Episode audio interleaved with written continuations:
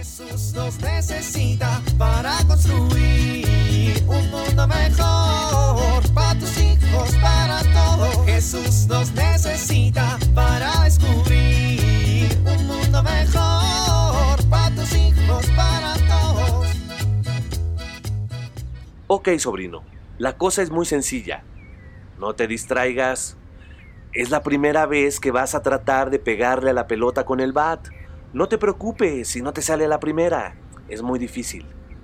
Debes mantener tu mirada siempre en la bola desde que salga de mi mano hasta que haga contacto con el bat. Órale, vete hasta el final del patio. ¿Listo? ¡Allá va! Ups. Muy bien, sobrino. Muy bien.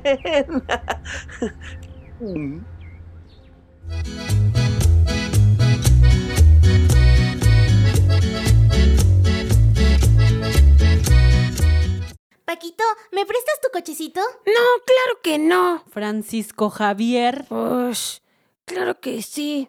Ten. Muy bien, Paquito. Gracias, Paquito. Run, run.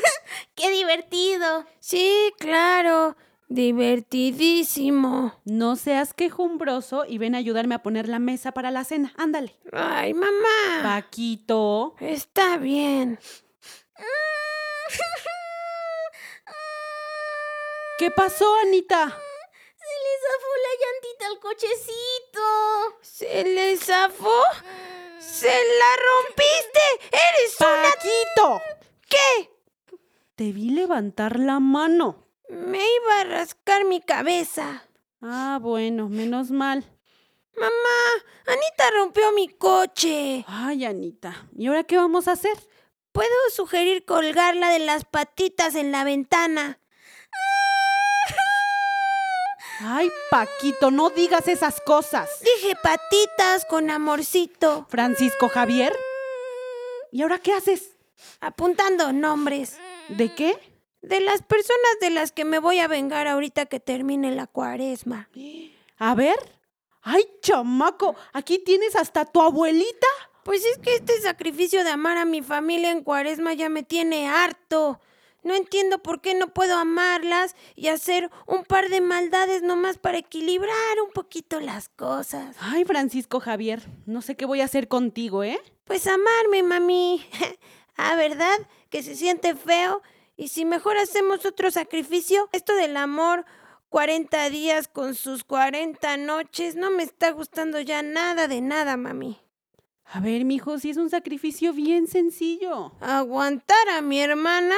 Ush, preferiría una corona de espinas o que me den de latigazos. Bueno, pues te voy a dar de latigazos. No, mamá, era una metáfora. A ver, Paquito, tenemos que entender una cosa. El amor en la familia no nada más se dice y ya. En las familias se tiene que practicar el amor y ese amor se tiene que demostrar todos los días a través de gestos. ¿Gestos? ¿Le puedo hacer muecas a Anita? No, mi amor, gestos, actitudes, comportamientos, acciones. En todas las familias hay muchas maneras de demostrar que amamos a los demás. Por ejemplo, cuidando a los otros, prestándole cosas. Cuidándolas, ¿verdad? Sí, Anita, tú también tienes que comprender que cuidar lo que te prestan es una forma de demostrar que amas a tu hermanito. Recuerden además una cosa que es muy importante. La fuente de todo el amor es Dios. Por eso nos organizamos en la parroquia para que todas las familias de la parroquia viviéramos en esta cuaresma el amor a la familia y el amor como comunidad, para recordar que Dios es la fuente del amor y que amamos a los otros por quienes son.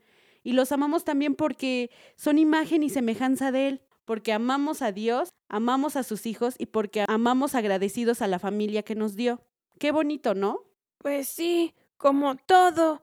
En la teoría es bien bonito. El problema es cuando pasan estas cosas, mami. ¿Ahora qué hago si mi coche se rompió? Anita, creo que vamos a tener que reponer ese carrito. Mm, ¿Te parece bien si mañana me ayudas a hacer paletas y las vendemos entre los vecinos para juntar el dinero?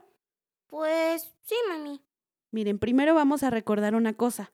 Acuérdense que la Biblia dice que a Jesús le preguntaron, ¿cuál es el primer mandamiento de todos? ¿Ustedes se acuerdan qué respondió Jesús? Yo, yo me acuerdo.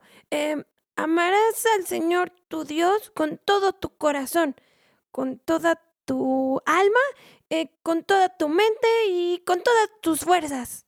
Y entonces le dijo el segundo. ¿Cuál es? Amarás a tu prójimo como a ti mismo. Muy bien, hijo. Y después Jesús dijo, no hay mandamiento más importante que estos. Vengan, vamos a cenar y les voy a contar cómo sus abuelitos nos demostraban que nos querían. Ay, eran otros tiempos definitivamente. Y los abuelos eran muy duros con nosotros, pero aún así nosotros sentíamos amor en el hogar. Vengan, hijos. Y tú, Paquito, tira esa libreta. Está bien, ma. Jesús nos necesita para construir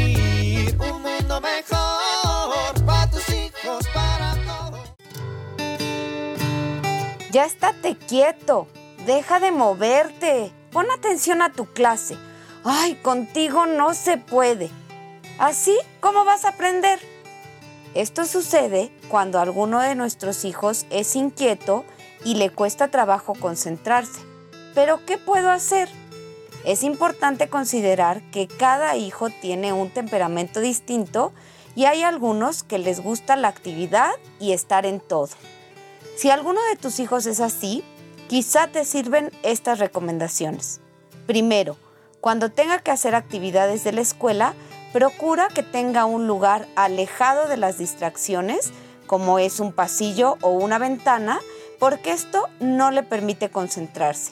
Segundo, tienes que exigir momentos más cortos para que esté quieto y permitir otros en los que se pueda mover y sacar su energía. Tercero, puedes hacer pequeños ejercicios de autocontrol, como puede ser un juego de mesa y que espere su turno sin moverse.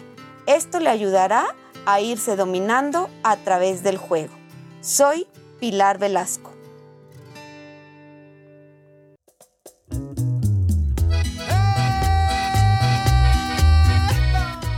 Oramos. Papá Dios, ayúdame a amarte siempre y demostrarlo con acciones, más que con palabras. Amén.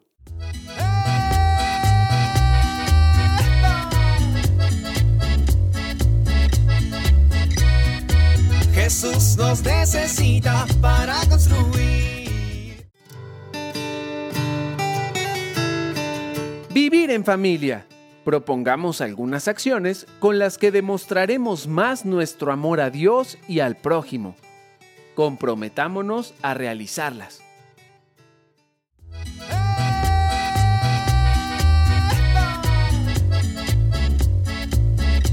Te invitamos a compartir y dialogar este encuentro de la serie Alianza con tu familia.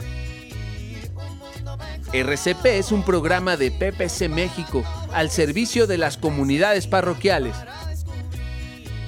Hasta la próxima.